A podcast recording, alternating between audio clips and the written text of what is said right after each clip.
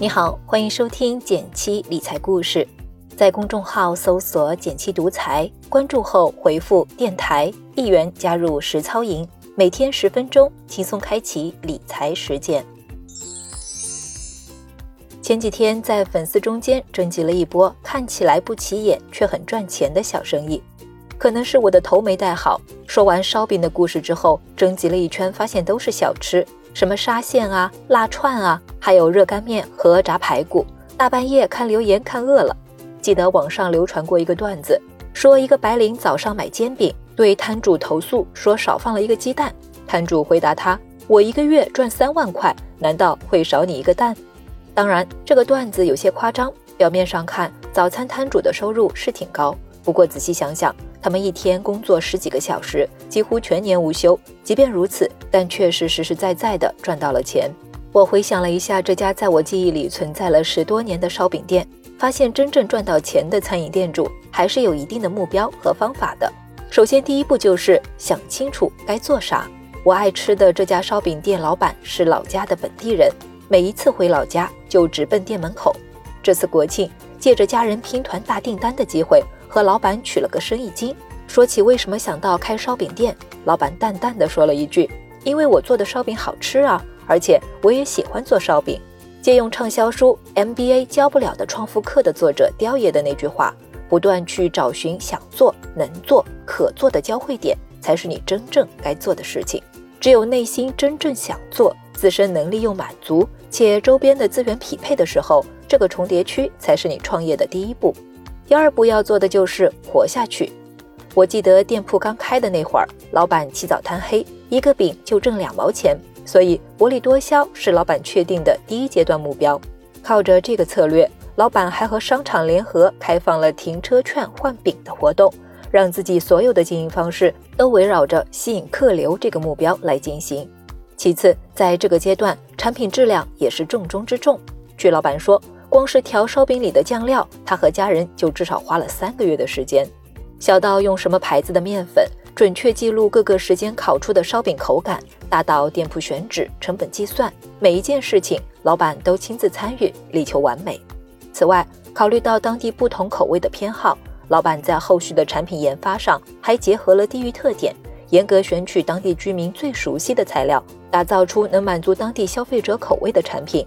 所以，坚持假设、执行、验证的流程，就一定会有所收获。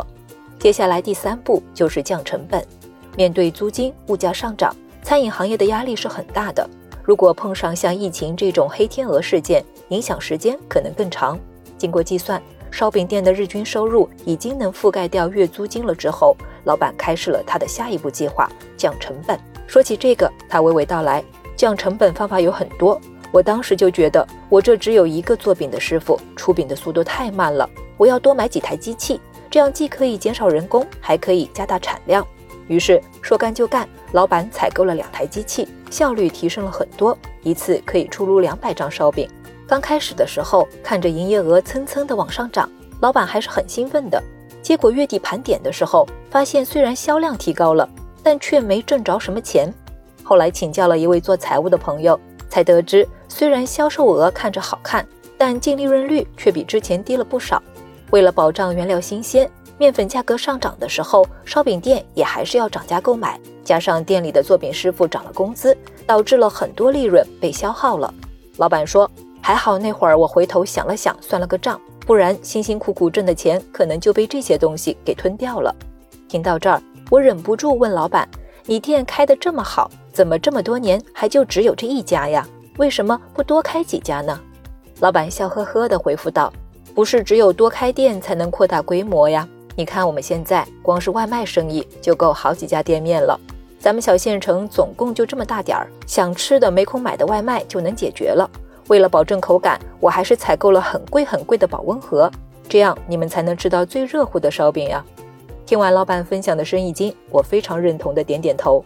在外行人看来，餐饮行业是一个赚得快、亏得也快的生意。很多第一阶段就冲着利润开店的朋友，最后的结局多数是倒闭，因为急于求成，反倒导致多走了很多弯路。面对利润的诱惑，很多小店老板开始偷工减料或者变相涨价，总着急套现。最后将辛辛苦苦培养的客户拱手让人。所以，想要在看似赚钱的行业里真正赚到钱，光是会拼命是不够的。不仅需要你有情感上的认同，更需要有理性的认知和判断。如果你也有开店的想法，不妨像烧饼店老板那样，把赚大钱这个目标模糊化，拆分成具体的阶段性小目标，守住初心，做好口碑，再慢慢把生意一步步做大。这也很像我们的投资理财，不要总想着一夜暴富。而是制定清晰的财务目标，分阶段稳扎稳打，才是更适合普通人的上手方式。比起一口气吃个大胖子，这样的积小胜更能持续不断的给予我们成就感。千万别嫌弃那些看起来不起眼的小生意，做好了也并不小。就像中国馒头第一股芭比馒头，正是靠卖包子这个小生意，一年收入十个亿。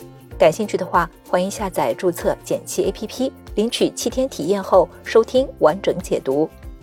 如果我的分享对你有启发，也请你帮我点个赞，给个小鼓励。好了，今天就到这里了。最后再提醒一下，微信搜索并关注“减七独裁，记得回复“电台”，你真的会变有钱哦。